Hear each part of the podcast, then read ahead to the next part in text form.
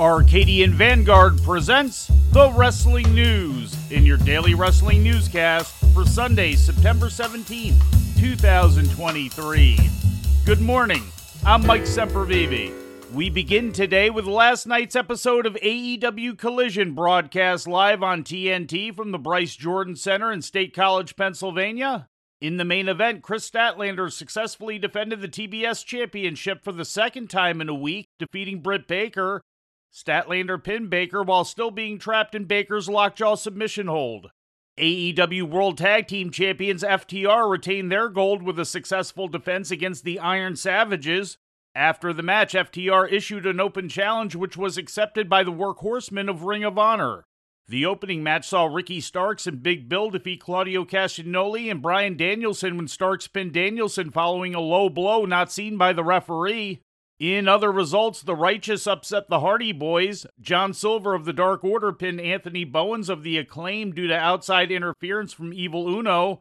And Andrade El Idolo defeated Scorpio Sky via submission using the figure eight, the patented finisher of Idolo's wife, Charlotte Flair. Following Idolo's win, Bullet Club Gold came out to the entrance ramp and Jay White challenged Idolo for a match next week. These are my boys, you can't have them.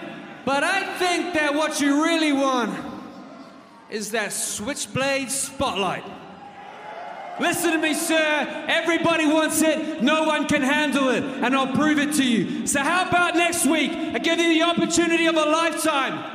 You can have the chance to have your moment. Step into the spotlight with the switchblade and learn firsthand that those lights are too bright, those lights are too hot. You will be gasping, withering for air as you try to breathe with the switchblade because it's still my era. This is the switchblade. Blade era.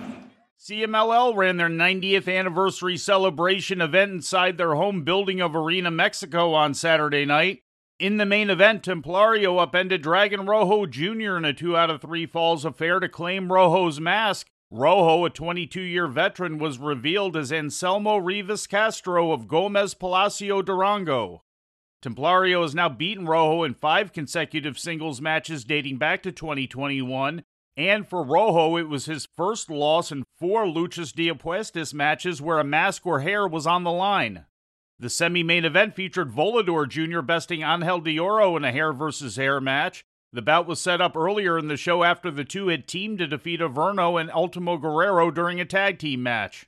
The show opened with Stephanie Vaquer and Zeuxis defeating La Jarochita and Juvela to become the inaugural CMLL World Women's Tag Team Champions. In the opener, Esfinge defeated Rugido in the finals of the Copa Independencia tournament. After the bout, Esfinge was congratulated in the ring by the United States ambassador to Mexico, Ken Salazar. In other bouts on the show, which were all contested under two out of three falls tag team match rules, Atlantis, Blue Panther, and Octagon defeated El Satanico, Fuerza Guerrero, and Virus.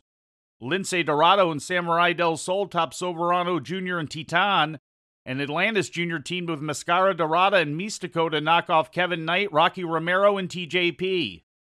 Taking a look at Japan, Stardom's five star Grand Prix continued on Sunday at the Morinomi Bunka Gymnasium Heartful in Morinomi Saga.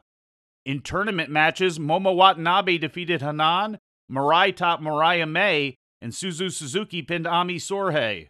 Natsuko Tora still leads the Red Stars block with 12 points, while Julia leads the Blue Stars block with 9. The tournament continues on Monday in Yamaguchi.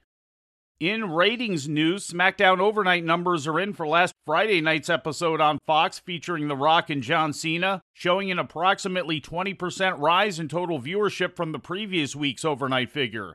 The overnight total viewership was 2.445 million according to Fightful, up from the previous week's 1.969 million. The overnight number for viewership in the key 18 to 49 year old demographic was 834,000, a 36% increase from the previous week.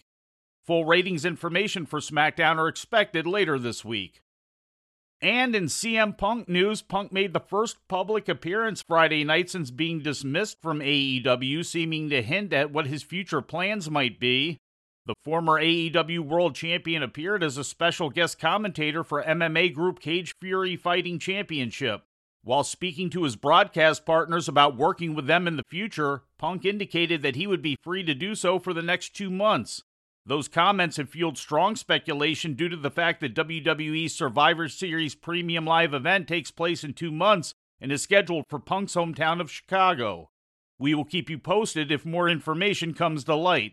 And before we leave you today, we'd like to remind you that however you consume your content, you can find the wrestling news 24 hours a day and 7 days a week across social media. On Twitter, follow us at Wrestling News AV. Our Facebook page is also Wrestling News AV. The Wrestling News can also be found on the Arcadian Vanguard YouTube page. And for those who utilize Amazon Echo devices, just tell Alexa to play the Wrestling News podcast. And remember to make sure you add podcast at the end. Once again, for daily updates, breaking news, and more, follow the wrestling news across social media. And that's the news for today. If anything happens, we will be here to tell you about it. No clickbait, no paywall, just the wrestling news. The Wrestling News is a division of Arcadian Vanguard, and the Wrestling Newscast is a production of the Arcadian Vanguard Podcast Network.